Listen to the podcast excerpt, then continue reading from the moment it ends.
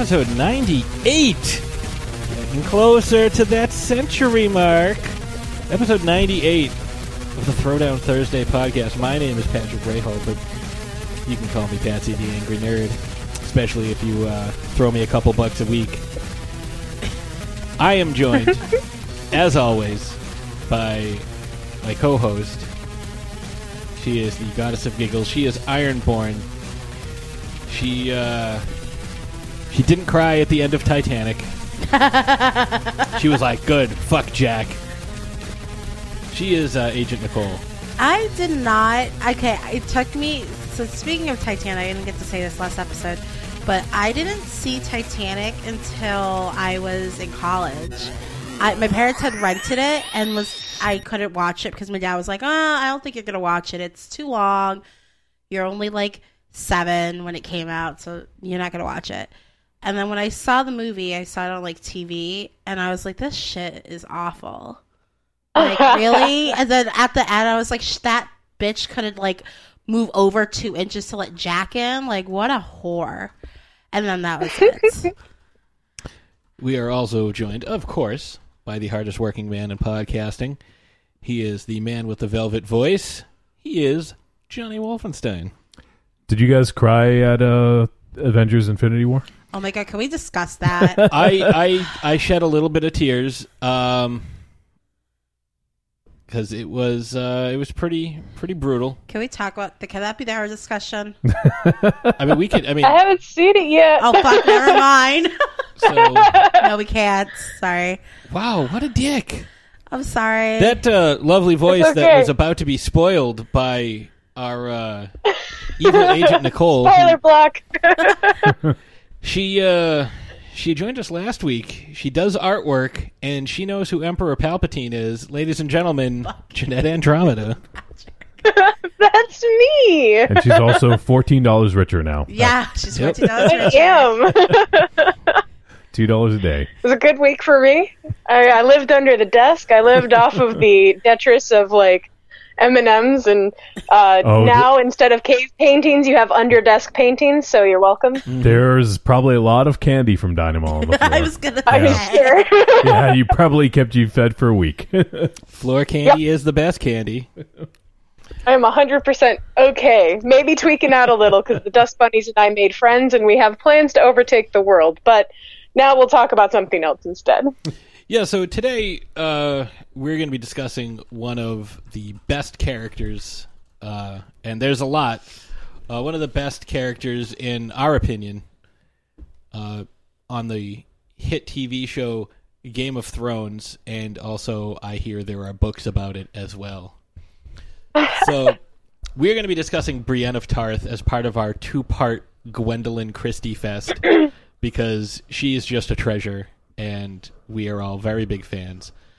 Um, one person who is a huge fan but was unable to join us to dis- to have uh, the discussion the last uh, last week and this week is uh, Miss Stephanie Wiley, who has be- been on the show several times. She is a huge fan of Miss Miss Christie, and uh, it's too bad we weren't able to get her on. As well as our lovely other co-host who is nowhere to be found, and I'm very concerned. Again, uh, all I know is The beautiful and talented and luscious lush of my life, Ash's One Nightmare. all I know is that she, uh, like I was Maybe like, she's at space jail for like getting with Gwendol- Gwendoline Christie. I don't know. I was like trying to call her, and I was like trying to remember stuff, and I was like, you know, when you can't, like, you're trying to come up with a, a word and you can't remember what it was, and you just keep snapping your fingers and you can't remember what the word is. Yeah. Maybe that annoyed her because I turned around and she was gone. Did you say orangutan? Maybe that would have been. I did the- not say orangutan. I did. I also did not say whatever the other magic word was. But I, I just kept snapping my fingers. Uh, I was wearing a bunch of jewelry at the time. I don't know why, what that had to do with anything. I think it enhanced should the snapping. You should have sang some tiny bubbles. I could have. I'm not Don Ho though. But uh, what we'd like to do, and uh, probably should have let Jeanette in on this as well. But uh, what we'd like to do to start off the episode is talk about some of our favorite, uh, in all all uh, media. And I know we've done this in the past, and uh, well, we've done similar things in the past. I'd like to talk about some some of our favorite badass women, like our top. Let's call it the top three. I know this. Is, I was going to say top five, but that's a little more difficult. But our, our top five in, uh, and it can be all across media, and it doesn't have to be in any order. Just really the first three that you think of, because we. Uh, I really didn't give him any time to prepare for this. So as as such, I will go first, and whoever is up next, if you guys come up with something, you guys can decide amongst yourself Okay. who you would uh, like to go with. But I am going to say, and this is in no particular order, but um, actually, a couple of mine are historical figures. Uh, the first one I'm going to go, and these are characters, not again, they're historical figures, but these are a couple of uh, ladies that I would like to cover on the show. Um, it's actually one of the one of the reasons I started the show is because I really wanted to talk about you know badass women and like really great women characters. So one of the ones I would I'm going to talk about is uh, Boudica, who was a real life uh, warrior queen. I have to do some more research because I don't. I did again. This is off the top of my head, but her husband had a deal with the Roman Empire. Then her husband died, so they were like, "Well, we're going to renege on the deal. We're not doing it anymore." And she's like, "But we had a deal." It's like, "Yeah, well, that's too fucking bad." So not only are we not honoring your deal, we're going to rape both your daughters so they can't get married, and we're just going to do whatever she, whatever we want. And she's like, "Oh, okay, that's how it is. All right." So she united all of the clans, the barbarian clans in, I believe it was England and Ireland, at the time, organized them all, and they destroyed the Roman armies. Just absolutely obliterated them. Just wiped through them. Uh, because the Romans were so used to like specific regimented attack formations and marching formations, and these guys, a lot of them, uh, the reason they ended up finally losing was because they were not warriors; they were farmers armed with pitchforks and and shovels. Um, I mean, whatever weapons they had, they would take off of dead bodies uh, of the Roman soldiers. So as they went along, they got more and more, you know, well equipped. But again, these were farmers; these were not regimented soldiers. So they ended up uh, eventually losing, but it took two Roman legions to stop them. Like the Romans actually at one point considered backing out and and just like leaving because they kept getting their asses kicked. so the next one on my list is another actual real uh real uh, person. Name is Ching Shih who was a Chinese prostitute who became uh, the bride of a pirate. And when the pirate died she inherited all of his ships and became one of the most like she inherited his ship but ended up like forming this massive army of ships. Like she was brutal because she wouldn't take any failure. She wouldn't take any insubordination. She was so badass that by the time you know piracy kind of wound down she made a deal with uh, I- it was one of the European powerhouses, Spain, England, some someone in there. Again, I have to do some more research because I wasn't prepared for this. Made a deal. She kept everything. Like she had like 400 ships or some some ridiculous amount of ships in her armada. Like she was so badass. So I'm gonna I'm gonna rank her right up there with Boudica. And then for my third one, because I'm just trying to think off the top of my head, and I think this was one of the characters that not a lot of people realized she was even a woman at the time because uh, she wore armor. But if you beat Metroid and you uh, you were able to unlock the secret ending, or you knew the secret uh, password Justin Bailey, you could find out that Samus Aran was indeed a woman. So the hero of the Metroid franchise that people were playing for years no one had any idea she was a woman, and I think that was one of the best. um Best kept secrets, like it was hiding in plain sight. All you had to do was beat the game to find out. Holy crap! This is a this is a, a, a this is a girl. Like what? Like you never really saw that. Like you didn't. You know, this is still at a time when most of the female characters were damsels in distress. They were, you know, especially in video games, it was always, you know, I need to save the princess and I need to help this person and Mario's got to go rescue the girl from Donkey Kong and so I thought it was a uh, a progressive character leading to a lot of the uh, characters that we have now like Ellie from The Last of Us, um, Bayonetta, trying to think of some other ones from games that I've played. Jill Valentine from the Resident Evil series. Claire Redfield from the Resident Evil series. I played a lot of Resident Evil. um, you know, without those characters, I don't think we would have the awesome female protagonists in video games that we have now. So, so those are my top three. Yeah. Um, Pretty good. do one of you guys want to go next? How about Jeanette? Let our guests Sure. go. Um, okay, so the first one that pops into my head is Lucy Lawless. Oh, Is just every time I see her in anything, all I can think is, "Oh my god, what a badass!" Yep. You know what I mean? Whether she's an Evil Dead or a Xena Warrior Princess or a cameo in something, it's just like she is just such a freaking powerhouse no matter where she shows up. Quick question. I, I don't mean to sidetrack you that much, but um, did you see the Simpsons episode that she was on? No. So there's a Halloween episode where Bart and Lisa get powers. He can stretch, and she is uh, super strong. There's Stretch Dude and Clobber Girls, Clobber Girl, um, and I think they said something like he's elastically fantastic. She's the Hulk in pearls, and so she had they had to rescue Lucy Lawless from the Collector because he he was able to, uh, and it's the the. It's actually my avatar on Twitter because he has you know, Yep. he's dressed up as it's Jeff Albertson, the comic book guy, and he has a double bladed lightsaber that he laments having to take out of the package, but it actually works. Uh, he kidnaps her from a convention, and by using a giant magnet to uh, uh, latch onto her breastplate. And she's like, "Oh, I'll just undo my breastplate." And then she looks down. There's like a hundred nerds with cameras. She's like, "No, maybe I won't." So they end up like she's like, "I keep telling you, I'm not Xena. I'm Lucy Lawless. You're a maniac." And he's like, "Whoa, whatever. We're gonna be married." And so she finally ends up like distracting him.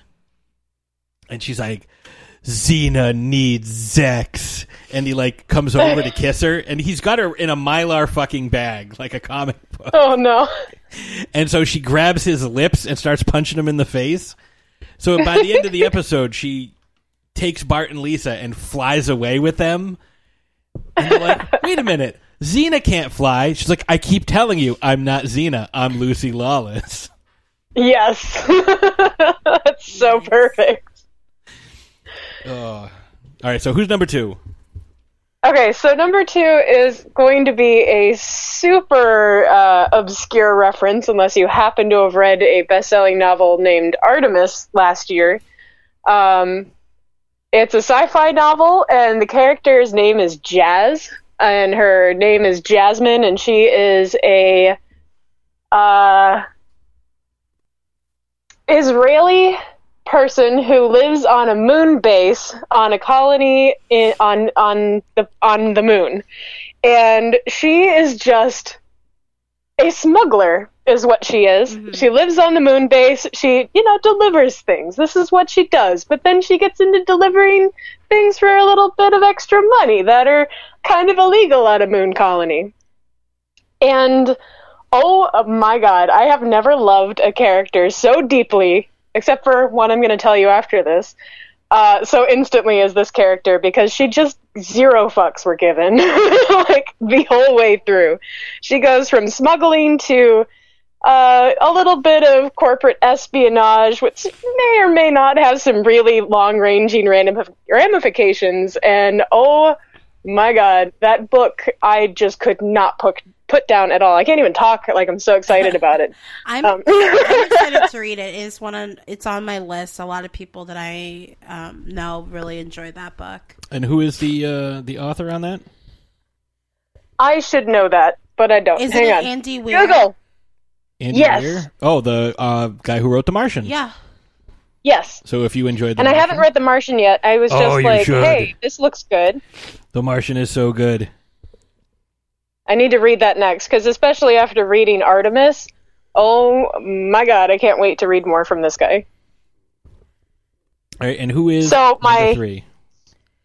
Number three is another book character who is uh, was someone who definitely made me want to be more of a badass in my life.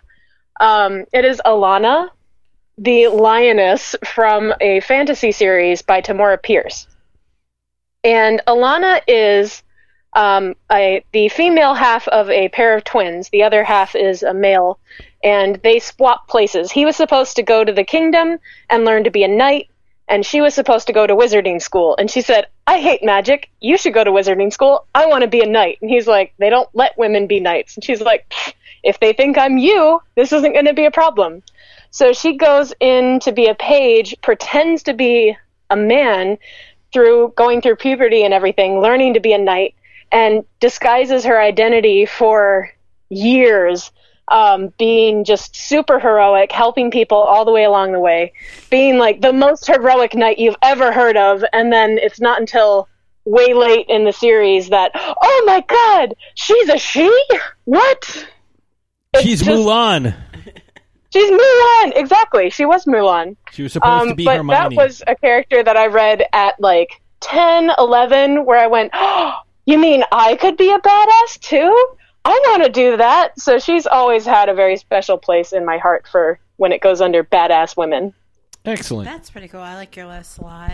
Agent Nicole, I know who you're going to pick. Rose from Titanic. Rose from Titanic. Um, I think we've covered a lot of badass females on this show. Um, Agent Carter, uh, Selene from the Underworld That was our second show ever. second show. Um, I am actually going to kind of do a little bit of both, some real life and some not so real life. Okay. So I'm going to do my first one is uh, Hedy Lamarr. She is an actress, um, definitely from the 1930s, 40s. But a lot of people do not know that she is probably the reason why we have Wi-Fi. She was an, us, yeah, she was the one who kind of made some secret codes with another person during the World War II, and she's the reason why we have Wi-Fi.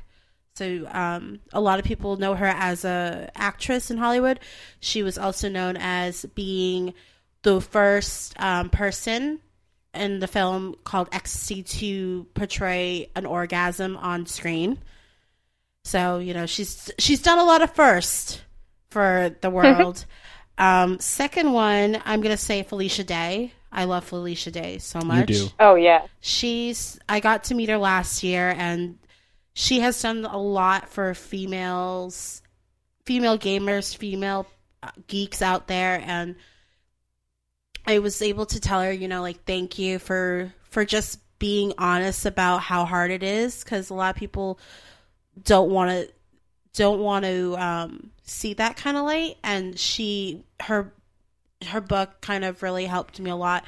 Kind of um, opened opened the doors to be to express who you truly are and being weird is totally okay. And she has done so much for not just the gaming community but for the female community as well for you know being honest and having fun and and just to it's okay to be yourself and to be weird and i really appreciate her. And um, she doesn't get a lot of she she does get a lot of credit but she doesn't get enough that i feel like she deserves to be more um, praised for what she has done And she was in the uh, reboot of Mystery Science Theater. Is that yeah the yep with she Patton Oswalt? yep she's in the um, mystery science theater 3000, the reboot.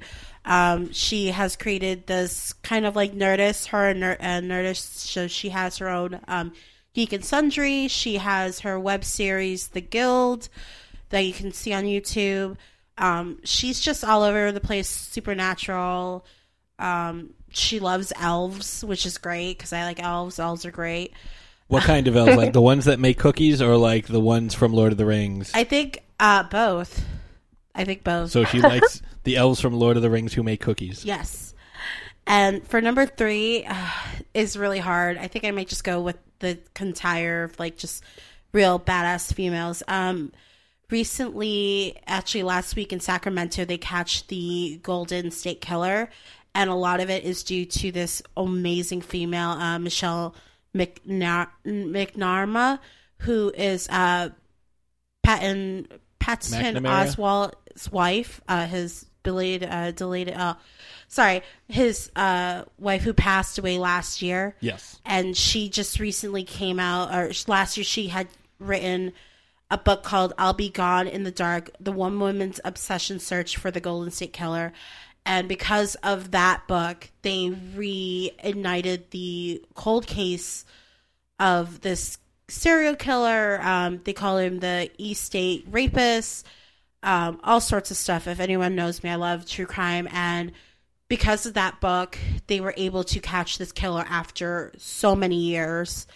And, you know, it just takes one thing to really kind of initiate a lot of these cold cases. And because of her effort, like someone is being brought to justice for his crimes and the stuff that he has caused this city for so many years. And so, because of her efforts, you know, we have another asshole in jail. So, I'm happy for that. And so, those are my three badass women. All right. That's uh, That's awesome. I like your list a lot. that's a good Thank list. Um, Wolfie, do you have anything you would like to uh, contribute on there? Well, I've been kind of working over here, so I haven't really like done any, any research. But I'll just give one, and uh, uh, that would be my badass girlfriend. Yeah, I, that's I was kind of gonna- what I was setting you up for. Yeah. She's she's pretty much all those women rolled into one. I know that's you know Aw. that's kind of a sappy answer, but there you go. no, she really, truly is a badass. No, she's a very nice lady. I, I like her quite a bit. She is definitely a, uh, and we we've all met her. We all know her. So, you know, yeah. Can all- confirm. yes, Total badass. yeah, and just a genuine classy person. And if uh, if uh, my wife was here, she would uh, she would concur. So, uh, so I think with that being said, we can go ahead and uh, we'll take a quick break, and when we come back, we'll start talking about uh, Brienne of Tarth.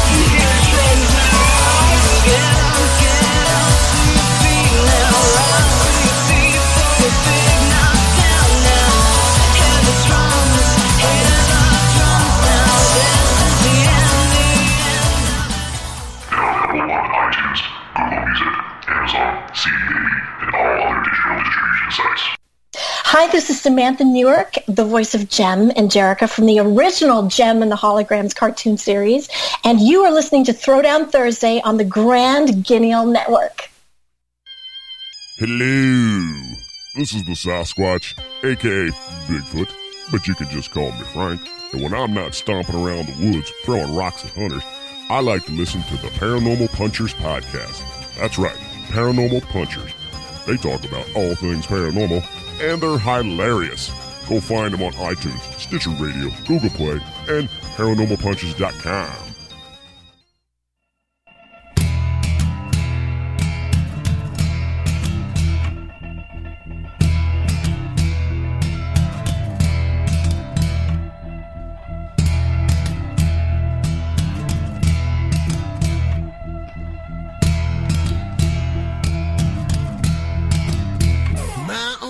And we've returned. I was gonna do it.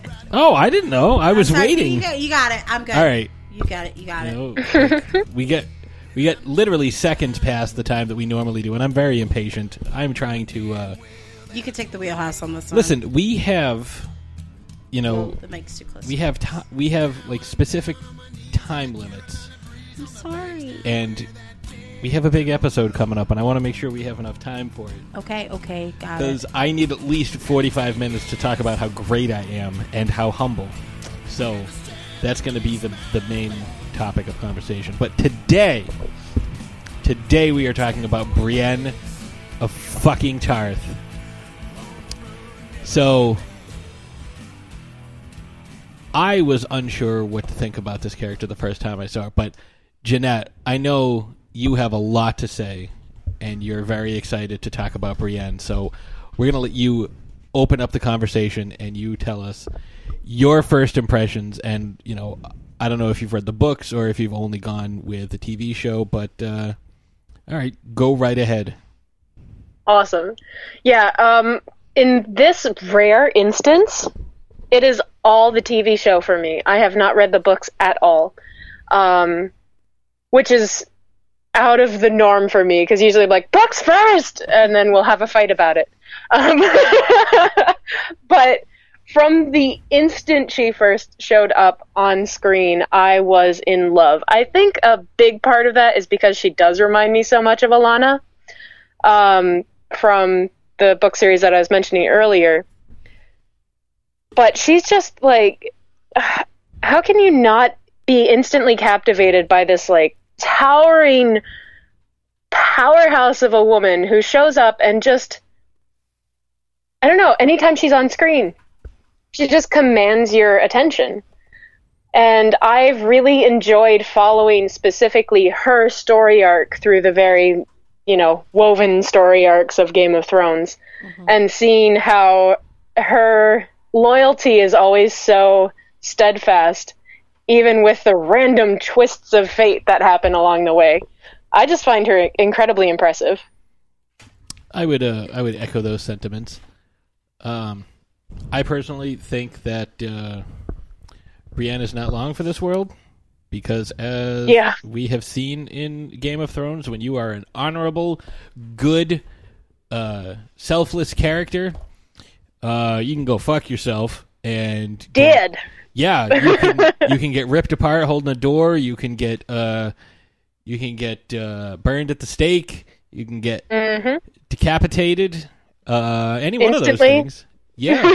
Could be taking a shit and just die instantly. uh, yeah. Yep. He was Well, he not wasn't really a good character. Oh, person. I know, I know. I'm talking about the good, honorable characters oh, who going have. to a wedding. Yeah, you'd Yeah. think that would be a, a nice way to spend a day. Yeah, it's a nice day weddings for a red wedding. No, nothing safe. No. um, when I first saw her, I was like, okay, she's pretty awesome. The book version, I have read up to like halfway through book three, Storm of Swords, which I initially told my wife was a storm of S words, and I was like, look at this passage. I was like, she's like, what? I'm like. Like, Silly Sam serves seven swarthy sailors strawberry smoothies. She's like, what the fuck are you talking about? I'm like, it's a storm of S words. She's like, how are you still married? so she didn't appreciate that joke, but I, I have told that to about 60 other people, and they thought it was pretty funny. So, uh, I like it. yeah, see? I'm I'm I'm very curious. Like between the book and the TV show, what kind of differences do you see between this character? Well, um, from what I've seen, and again, this is limited, so I, I'm not uh, a scholar of the series by any means. I've been reading the books for four years, which is sad and pathetic.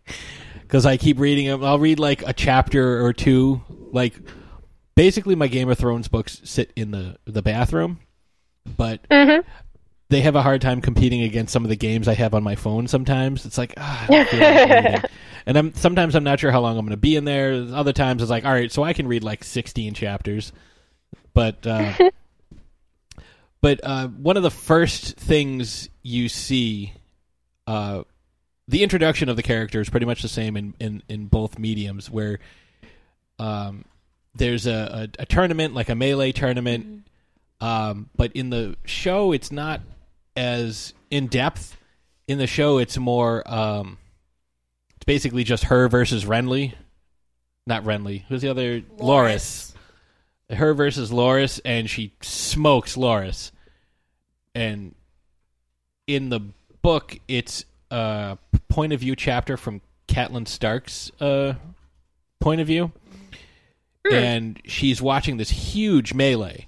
Like there's a hundred people in it, and whoever wins gets one, you know, one favor from the king. At this and at this point, this is this is when there's five kings. So there's Joffrey, Stannis, Robb. Renly, Robb, and uh, the the Greyjoy, uh, Balon. Yeah. So there's five kings, all of them insisting that they're the rightful ruler, and none of them being correct.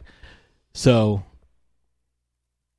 this is shortly before Stannis and Renly get into their battle because Stannis, as the older Stannis, as the older brother, as if you're not familiar with the show, Robert Baratheon was king. He died, and so his son, you know, is king, but his brother, who's next next in line because he would be the oldest, says, "Well, no, I have the claim." But then his his younger brother is like, "No, I'm the king because nobody fucking likes you." so, whatever.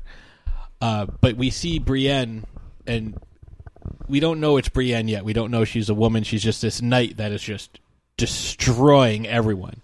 She takes a couple of good shots, but doesn't go down. Just ends up winning this huge melee battle, and she takes off her helmet and asks, and Catelyn is, and this is a, a, very, this is an oft repeated um, reaction people have to her. Like she's mockingly called Brienne the Beauty because she's not very attractive except for her eyes and i think that's you know part of um you know what went into in our discussion last week about captain phasma showing the cracked mask and showing her eyes because she's got mm-hmm. these really bright blue eyes uh gwendoline christie not just the, the character. But gwendoline christie is perfect for this role because she is described as you know kind of homely but very tall tall for a woman. Mm-hmm. She's about you know she's over six feet but she's not like seven feet. She's not like the hound or the mountain mm-hmm. who's like eight feet tall uh, but she's much taller than most women she's broader than pretty much uh, most men she's stronger like jaime lannister describe you know because loras thinks that she killed renly when in fact all all she wants to do because when she wins the I know I'm going around in circles. Hold on.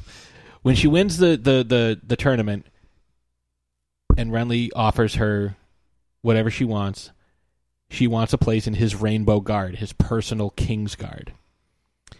So she, that's what he gives her, and everyone who is ever nice to her is nice to her for one reason because she is the sole heir to her house. Mm-hmm. um, people don't want her. She was betrothed to be married three times in her life. Once she was eight and he was ten, or the other way around, but they were both children, and she was. Uh, he ended up dying in the same. Uh, like there was a, a cold spell that killed his his parents as well, so he died.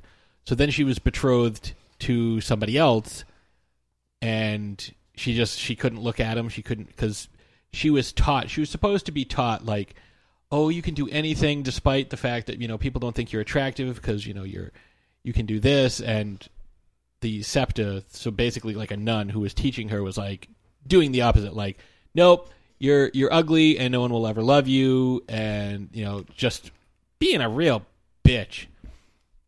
Yeah. So and she's like, yeah, I couldn't. They he didn't like her, she didn't like him, so it was off. The next guy, she was 16 and he was in his mid 60s. and he's like, "Listen, he was a former knight. He's like, when you're married to me, there'll be no more of this wearing armor, acting like a, a knight bullshit. So you are, you know, because he's like, because I'll slap a bitch, and she's like, oh really? It's like if she was the only guy who I would let slap me around is any guy that could beat me in combat. So get on your armor, old man, and let's see what's up. And she fucking destroyed him. like busted his head, broke his ribs, broke his arm, like just destroyed him. And so that betrothal kind of went to the wayside. Uh when she met Renly, she instantly fell in love with him because he was nice to her. Well, it turned out he was he was nice to her because she was one of the only people who didn't want anything from him. And I I want to make sure I get this line right. Like everybody that goes to Renly wants land or a castle or money or some sort of prestige. All she wants to do is have the opportunity to die for him. Which Yeah. is so like that's really what it is. Like, you know, she loves Renly. Like Renly was nice to her. Like all these other guys were trying to be nice to her. And in a super dick move by a super dick, Randyll Tarly, some of you know him as Sam's dad, went up to her and was like, "Listen, all these guys at this party are being nice to you because they all have bets as to who's going to take your virginity. And Ugh. I don't want this to escalate because if this escalates, it's going to be your fucking fault. Because somebody's just going to go and end up raping you to get to, to win the bet, and that would be your fault. So you need to cut the shit. And she's like, I don't want any of these guys. But Randyll Tarly's a piece of shit, anyways. So I'm glad he's Yeah. dead. Um, Yeah. but I mean, that's you know that's a little bit of the background as to who Brienne is. So, Agent Nicole, Yeah. uh, what are your thoughts and some of the research that you did? I will say one thing. I and I have to correct myself because I said earlier because you I'm looking at your picture there. You have some some stuff printed out. I have to correct myself when I said that Gwendoline Christie is perfect for the role of Brienne. I said because you know Brienne's you know ugly and this and that. Gwendoline Christie is not ugly. Gwendoline Christie is a beautiful woman. She's very tall. She's statuesque. Uh, she's very striking. So that part, they kind of like. They do like the opposite of a makeover for her. They kind of like ugly her up. Like she's always Yeah. dirty. Like, because I mean, some of the the red carpet things that she's that she's done, some of the photo shoots that she's done, like she's she's a very attractive woman Yeah. you know, and there's no one that's going to disagree with this. So I just wanted to clarify that I meant she was the right size and the right build and the right stature mm-hmm. for the character, not that she was ugly. So Yeah. I just wanted to. Well, when when you said she wasn't beautiful, I actually took it as she wasn't traditionally beautiful. Yeah. Like most men in in this world, at least, um, in the Game of Thrones world, and probably the real world. But I like to think that there's better people out there than just Game of Thrones. um, but in inside the world of Game of Thrones, like little delicate women like a Margaery with fair Tyrell. Yeah, I was say skin and Margaery fair hair, generally speaking, are the ones that A Sansa are Stark. the most desirable Yeah. and she is not delicate. She is not someone who's going to just do whatever people want. And she is not going to just sleep with a guy so she doesn't get raped. She's gonna be like, "Fuck you! I'm gonna beat you up." I'm sorry, I curse a lot. No, no, that's Um, fine. Yeah, because somebody Um, tries in the book. Somebody tries to rape her, and she bites his ear off, and then it gets infected. Nice. And you I love it. She's just she is such a badass. And I know that means she's not long for this world, but ah, every minute she's in it is worth it. because Yeah. she's so she's so honorable. So yeah, I cut you off, Nicole, and then we It's went off on a tangent. So go go ahead. Um, so I started watching Game of Thrones pretty much a couple seasons after it had premiered. Like the first episode I've ever seen of Game of Thrones is episode two of season two, where there's like 50 different sex scenes in that. But um, I remember watching it, and I remember the first scene where you do or you are introduced to Brienne, and she is this loyal individual who's kicking the ass of Loras Tyrell. And I was just like, when she first spoke, I was like, holy fuck, this woman is going to kick ass, take names, break hearts, break hearts of so many people, Break legs. break legs, break some ears. um, and one thing I I feel like I have like I wouldn't say like a personal connection, but I understand. It's like it's nice to have a character that you can truly relate to. In a Yeah. lot of ways, where you know there are times like a lot of people who where they don't feel like they're pretty enough, or they just they don't, you know, they feel unattractive, and you know, fuck that. Like she has the attitude of saying, you know, go fuck yourself. I am who I am, and if you don't like me, then whatever.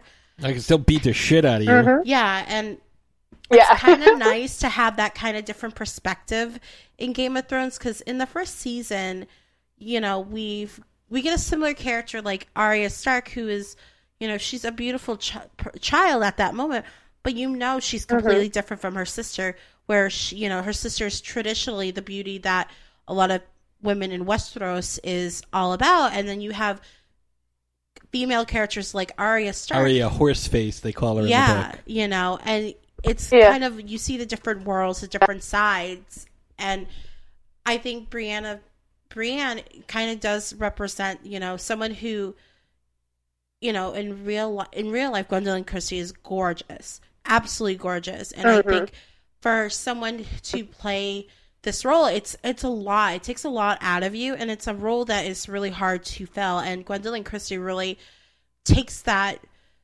those emotions and kind of enhances it in Brienne of Tarth. Like I completely, I feel like anytime she's mentioned being called ugly and unattractive, like I feel for her because I understand what it's like to Yeah. feel like that, and it's Yeah. I, I feel like it's a personal feeling of like how much I enjoy this character and how much she's portrayed and how much you've seen the depth and growth of her character throughout the series. For me, I've I've only read the first and some of the second book, so I have reached where she is. We meet her in Catelyn Stark's point of view chapter. Um, every time Gwendoline Christie is on the show and is in the episode, I am just so enthralled. I'm so invested into her character. Like I, I enjoy seeing the character development. I've I, like one of my absolute favorite kind of story arc is between I think two and three. A lot of it with Jaime Lannister and how they kind of Yeah. they complement one another. I think that's something that we should definitely talk about. But I think some of like that whole you know relationship, that dynamic is so they balance each other out a lot, and I um I know our lovely Brienne Fran, uh, Stephanie Wiley is a huge um, shipper of Jaime and Brienne, and I am as well. And it's just the relationships that we see Brienne having is very deep and meaningful in many ways. And I think Mhm. her I think one of her biggest contributions to show like what a, a powerful impact that her character has had is she turned Jaime Lannister into a likable character. Yeah. Like from Yeah. season one to season two, he's just this arrogant like he's every fucking Chad that you've ever met. He's just this huge dick. It's like my dad has like so many boats. Like he's coasting off like the shit that his dad does. I mean, granted, he's done some shit himself, but a lot of it has to do with his name. Like if he was, you Yeah. know, Jaime anything other than Lannister, he wouldn't be able to get away with the shit he gets away with. Mm-hmm. You know, somebody Yeah. would have, you know, kicked his ass or he never would have gotten trained to be who he is. So I think that's a, a, a huge thing. Like she made him into a likable character. Well, I And- Which Oh, sorry. go I ahead. never would have seen happening yeah. without. With, I never, ever in a million years would have thought I would have liked Jaime Lannister. and then by the time they were done traveling together, I liked him. Like, Yeah. how?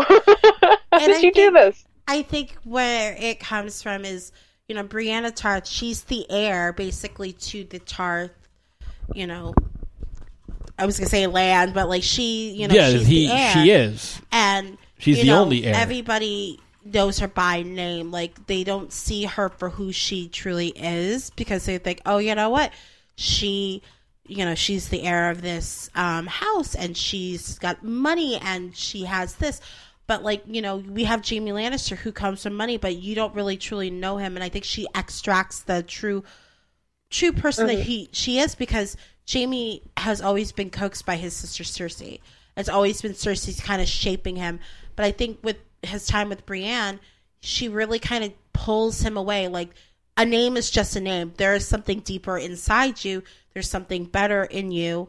There's something, especially when he loses his hand. Like sh- you know, he's supposed to be this great swordsman you know, and she really kind of busts his ass and fights him and kind of trains him to get to that level that, you know, he is still a great swordsman despite losing his good hand. Well, yeah, it, it's it's the the scene after he's lost his hand, and they're in like the communal bathhouse, and he is, you know, her her ability to bring out the honesty in him, and he tells her the true story of what happened, like basically how he's been living his life for the past, you know, decade or so has been based around everyone else's perception of him. And he's like, okay, if this is how you think I am and what you think I am, then fuck it. That's what I'm going to be. I'll be the Kingslayer. Yeah. And she is able to, you know, because for the longest time, he just calls her wench.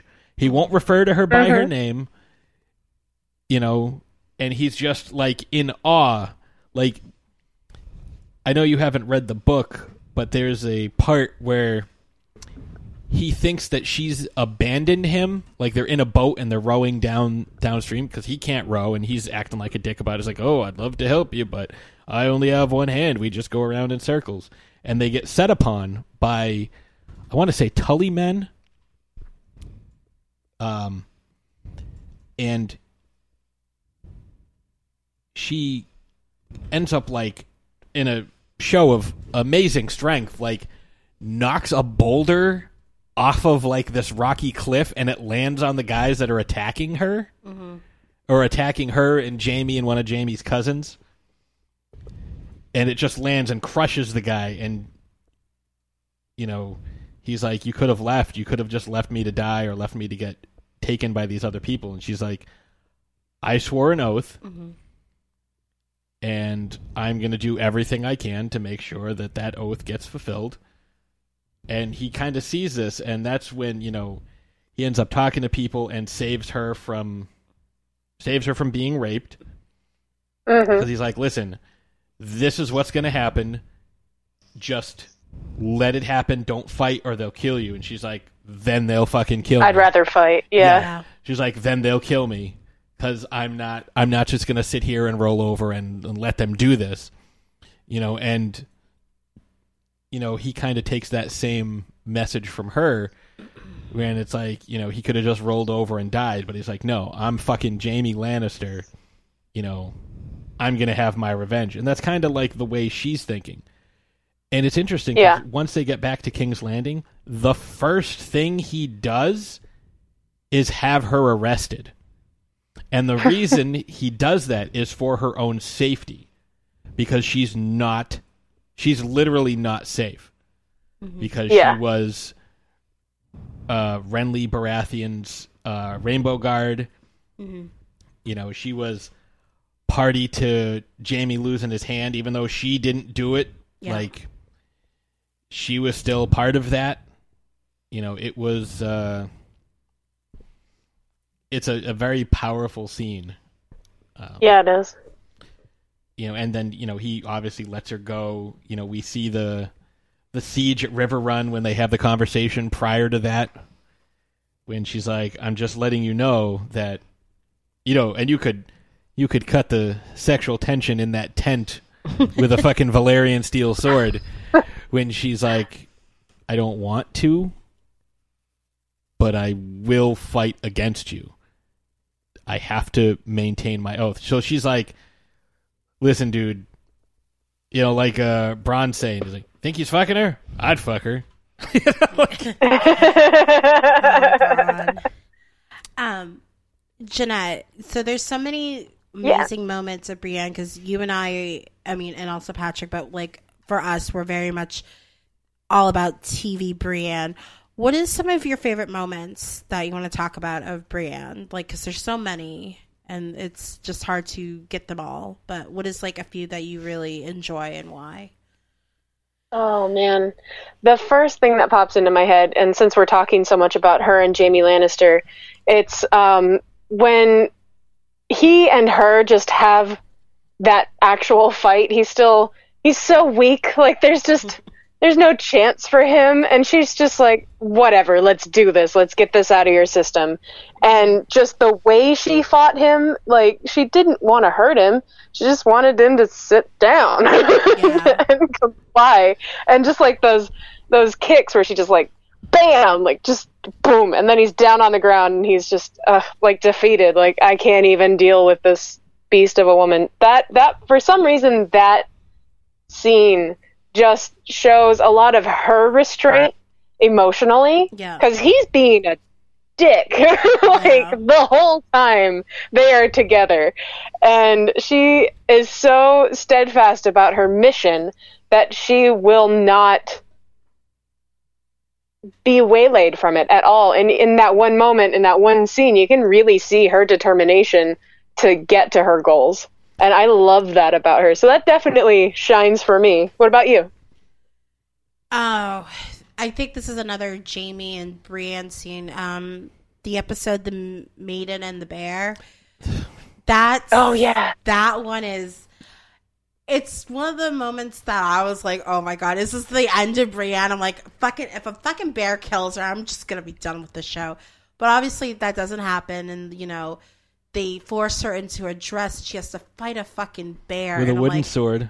with a yeah with a sword. But i'm like oh my it's just it was one of those nail biting moments where i'm like oh this Yeah. this could be really bad. And you could see that you know jaime's kind of change of heart. Basically mm-hmm. you know he was he's been a dick to her all this time.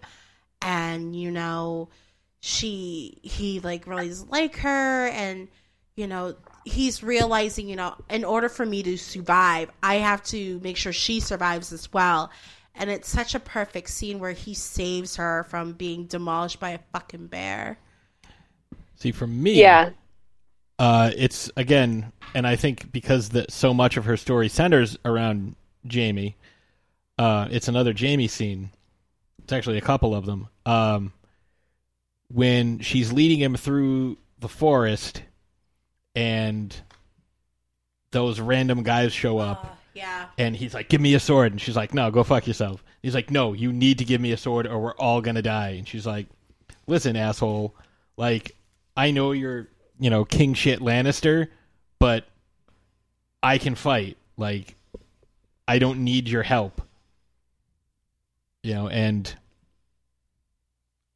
you know, she ends up killing everybody that's like coming after them.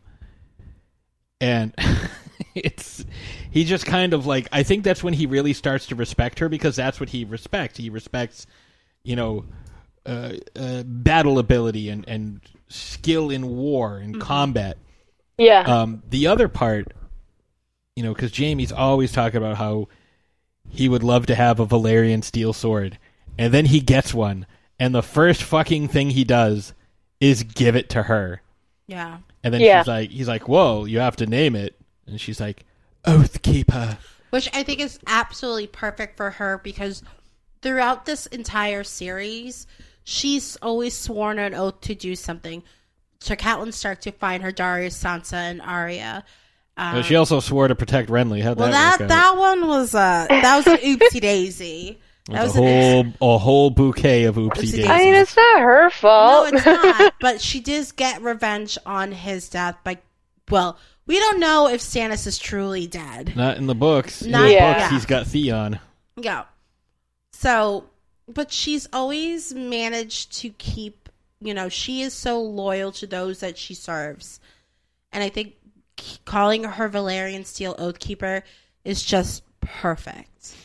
You know, It's it just so shows it just, beautiful. It is. It just shows the true person that she truly is and how she takes tradition and you know her word is very sacred to her and i think that's something that we don't see a lot with a lot of these um, characters in game of thrones so Uh, Not the ones that live long. that live long correct and yeah. and that's what makes her such a unique character in this series and i just i don't want her to die i hope she doesn't die No.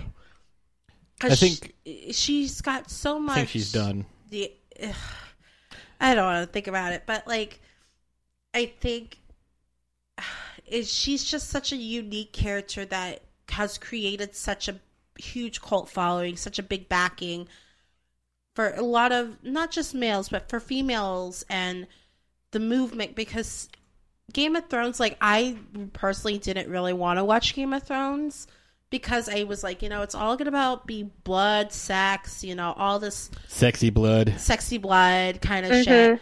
And then you see these characters and like a lot of the female characters and these strong uh, you know personalities and that's what really got my attention like I've had a few friends who are like, Yeah. I can't believe you watch Game of Thrones. I'm like, it's not about for the sex and the blood and the violence. It's all about the storytelling The And- characters. and the characters. And George R. R. Martin really does a great job giving such huge depth to these characters and um I'm drawing on their names, the the creators of Game of Thrones TV show. Uh, Dave Benioff and DB Weiss. Thank you. Really really took some of these special characters and really provided amazing actors to play them. Like I can't think of anybody else who would play um Brienne. Brianna Ra- Brianna Tarth. Like there's I there's nobody who could. Gwendoline Christie's just perfection. No. And one of the recent episodes that I really enjoyed, and it was from last season, her fight with Arya Stark in the um the, The grounds training of montage. the training. I was like, oh my god, it's Oh yeah. which I kind of think maybe kind of foreshadowing like a successor. Like you know, Brienne is this wa- powerful warrior, this beautiful, like this strong, badass woman, and then you know, Arya Stark is training to be an assassin, a a warrior as well. And I feel like that's kind of like you know, one badass bring you know, kind of passing the ma- the mantle to a new badass. And I think you know, maybe that that could happen. Like obviously we saw what happened with Petyr Baelish. She got his cutthroat, which was lovely. But um, I think you know, I it's just it, that scene really was just fucking amazing. I think the best part of this character is the fact that she is this, you know, tall, you know, I don't want to say hulking because that kind of like, you know, is is too simplistic of a of a. She's an impressive woman, like She- physically. Yes. yes, she's uh, an, an imposing figure. That's the word. she um but you know you'd think someone who sound who looks like that would sound you know something similar but she has this you know highborn speech pattern she is um you know clearly uh, a, a classy lady you know she is you know the the daughter of a lord not Lorde the singer, which is Randy Marsh, but you know what I'm saying. You know she, um, you know she is from noble birth. She's from a noble, uh, a noble house. So you hear that in her speech and her actions, and you know the the way it's ingrained in her and the what she had to go through. Like nobody wanted to teach her how to fight. Nobody wanted her to be a knight but you know her father had two sons. They both died. He had two other daughters. They died. You know, she took it upon herself to be the son that he no longer had, in that, you know, she felt an obligation to protect him and care about him. You know, and that's, you know, if I think if you're a parent, that's, you know, kind of your goal is, you know, have your kids like you and, you know, want good things to happen to you. Yeah. hmm So I'm gonna give this question out to everybody. So we, you know, we all really enjoy Brienne of Tarth, and we really enjoy her character. What is something that you don't like about this character? Um, Which is, you know, is something that's gonna be hard. But like we got no, it's not that difficult. Yeah. The fact that everybody she pledges allegiance to dies. She is Yeah. not there when they need her the most. Oh, I'm gonna, I'm gonna. Don't worry, I'll protect you, Renly. Oh, Renly's dead. Or I'll swear an oath to Catelyn. Oh, Catelyn's dead. Uh, I will. I'll, Arya, I'll help you. And she gets into a, a fight with a hound. You know, which doesn't happen Yeah. in the books, Yeah. but is fucking amazing in the in the movies because. I mean, not in the movies. in The the, movies. the book, In the, not- movies. the TV fucking show. Jesus Christ, I need a nap. and next year's episodes will be like a movie. Um, yeah. it's just the whole. I, I think that's the same thing that is I, I don't I see it as kind of a wonderful flaw though. Yeah. because you can't be perfect you know? And it is kind of funny. That's the one thing like since she plays Captain Phasma and Brienne of Tarth I see that kind of failure to complete yeah. but I mean, like, there's that's like the correlation between the two characters and I kind of love it actually I hear what you're saying. Like, you know, it's kind of like a, a, a beautiful tragedy thing where it's like, oh, you know, she's never. Yeah. It's like you've got to be able to accidentally complete one of your fucking missions. Yeah. Like, even like, ooh, whoops. Oh, I like fucking Bill Murray and the Man Who Knew Too Little. Like, you know, something like that. You got to, you know, slapstick your way into, you know, doing your your your goal, but it never never ends up happening. Yeah. I completely agree as well. I it is like what you said, Jeanette, it's a you know, it's a beautiful flaw. It's like you respect her for taking those oaths, but god damn it. It's like a flower that smells like assholes. Okay. That's just so fucking random. But um it's so beautiful, but sucks so It's much at the same time. Yeah, I. It's just one of those things where you're like, I mean, like no character is perfect, but she's pretty damn close to it, and it's no, just, no, no. She is over everything. Like that's not close to perfect. She's completed zero missions. If you were a baseball player, and Wolfie, you can back me up on this. If you went up there and you don't get a hit ever, were people like, "Well, he's pretty close to perfect," or would they be like, "Wow, this guy sucks"? I didn't mean it as that. I meant like just a character that. ugh. Well, now I can't. I can't remember what I was gonna go because you just decided to go and. I, I do have a rebuttal for oh she has one thing that she successfully did Which is, oh, She got into the Rainbow Guard, guys. That was the thing she set out to do. she has one success under her armored belt. Thank you very much. well, she wanted to get in that so she could protect Renly. And how did that turn out? No, that's after. That's your second oath. she gets one. Everybody gets. she gets one. Yeah. She makes when she makes something for herself, she succeeds. When she tries to make other people happy, she fails. Um. And I mean, you can call the conversion of uh, Jaime from dickbag to likable, you know, with success. yeah, let's do Because that. nobody else could do that. That's true. Not even. Yeah, no. Yeah. Um. Well, okay. I think we're going to be wrapping up shortly, but what are your predictions, feelings of what might happen to Brienne in I'm next gonna, season? I am gonna channel my inner uh, Mr. T here from Rocky Three. Pain. Pain. yeah. That's what he says. Like, suffering. you got any predictions? Is my for the- prediction. they, they they don't. They literally ask him, "Do you have any predictions for the fight tonight?" Prediction. Pain. He just looks right in the camera and says, "Pain." Oh my goodness. He wasn't wrong. No. yeah. Jeanette, what do you think? What are your predictions, feelings? What might happen to Brienne next season, the last season of Game Oh. of Thrones? I really think she's gonna die. Like, there's no way she's gonna make it.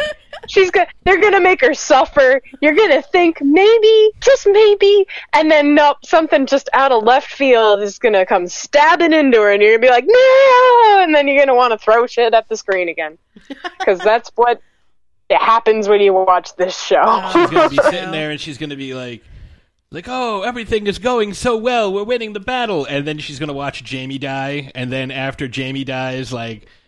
She's gonna die like out of nowhere. She's like, "I'll avenge you," and then Yep. just like gets stabbed in the face by like Oh, jeez. falling oh, rock or something. okay, like that's a little. something random. Like she trips That's exactly and falls what's gonna over. happen. I know. She trips. Oh, he turns into a White Walker and kills her. Oh, jeez. yes. Well, at least we had a tragic romance. Oh no, we're both dead. How unfortunate.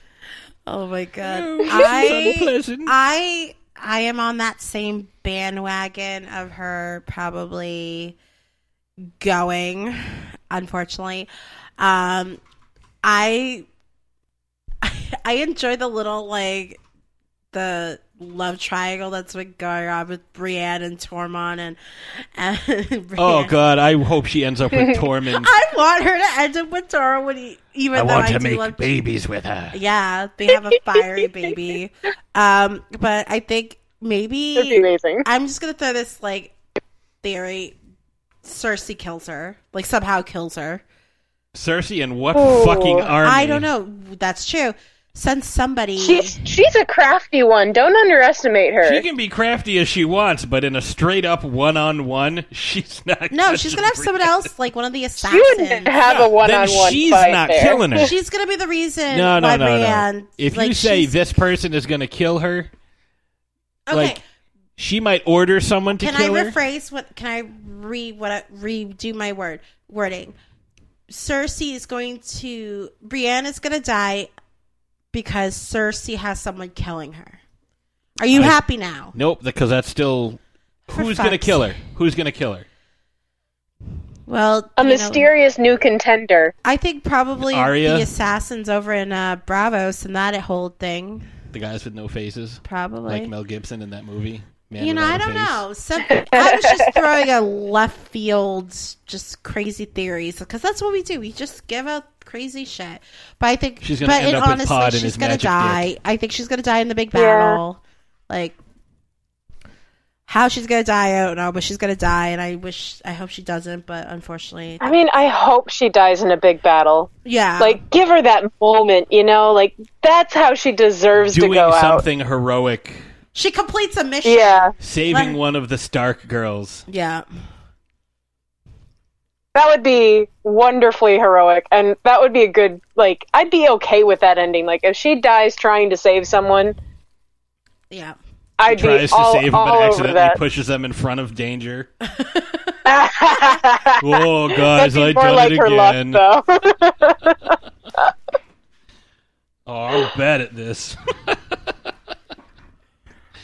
So I think, uh, with that being said, we're gonna go to break and give a little preview of what we're doing next week and the week after.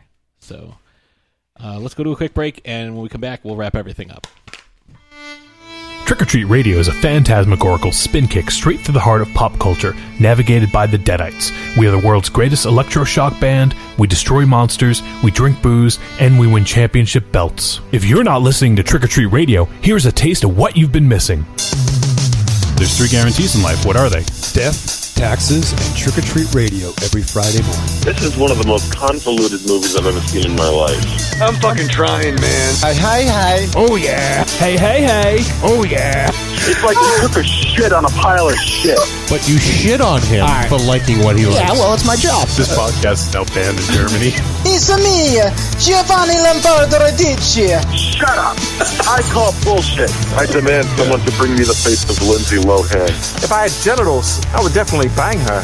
Oh, wait. Is she a great big fan person? You just hit the jackpot. This is a weird movie, huh? It had action, it had suspense, it had great characters, it had great acting. I'm gonna strangle you with my jockey shorts. I don't like mobster movies. All right, well, here's my take. You're a sick fuck. Thank you. Now shut the fuck up and let me talk. Have you ever seen 2001? The box, right? The box and the monkey. Available on iTunes, Stitcher Radio, and TrickOrTreatRadio.com. Arrivederci, douchebags. Hi, my name is Kurando Mitsutake, director of Gunwoman and Karate Kill, and you're listening to Throwdown Thursday podcast.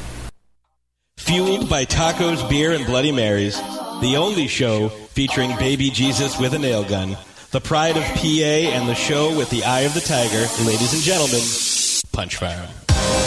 Hey, this is Mark from Punch Farm. I'm here with Mark Dose. Hello. I'm here with Alicia. Hello. I'm here with Nikki.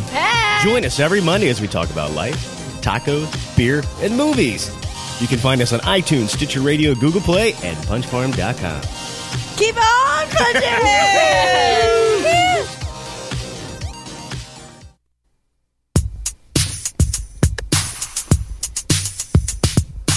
Patrick Ray Hall in the motherfucking house. Patrick Ray Hall in the motherfucking house. Patrick Ray Hall in the motherfucking house. Patrick Ray Hall is a motherfucking mouse. So I gotta say, uh, if you if you got a chance to watch that uh, that episode of Trick or Treat Radio, that's the best uh, end credit scene ever. Like way better than uh, Marvel. So, Oh. so I hope you enjoyed our talk on Brienne of Tarth. I'm sure I made a whole bunch of errors on things uh, because, like I said, I am not a scholar of the the Martin books, but uh, I do enjoy them. I'm just uh, I'm not as advanced as as some people. So much Gwendoline Christie love. I'm so happy. No, she's a fantastic Yeah. actress, and you know she's brought two of these amazing characters to uh, to life, and you know we uh, we have to you know give her her credit where credit is due, and thank her for the um, the amazing contribution contributions she has made to uh, nerd culture. Yes, she has. But we also want to thank our lovely guest, Jeanette. You've been amazing, and we would love to have you back again whenever you want to come back. And um, Cool.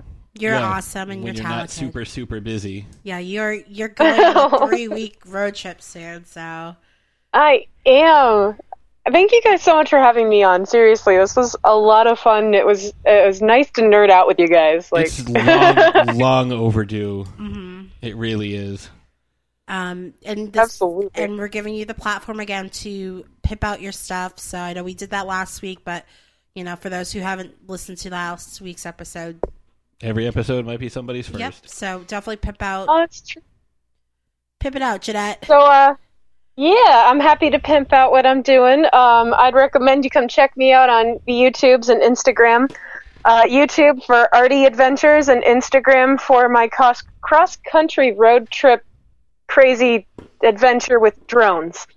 Um, because my husband Alexander and I are going all the way from Connecticut all the way down to the Grand Canyon and New Mexico um, for various reasons, and we've decided we are going to vlog and draw and drone our way across the country.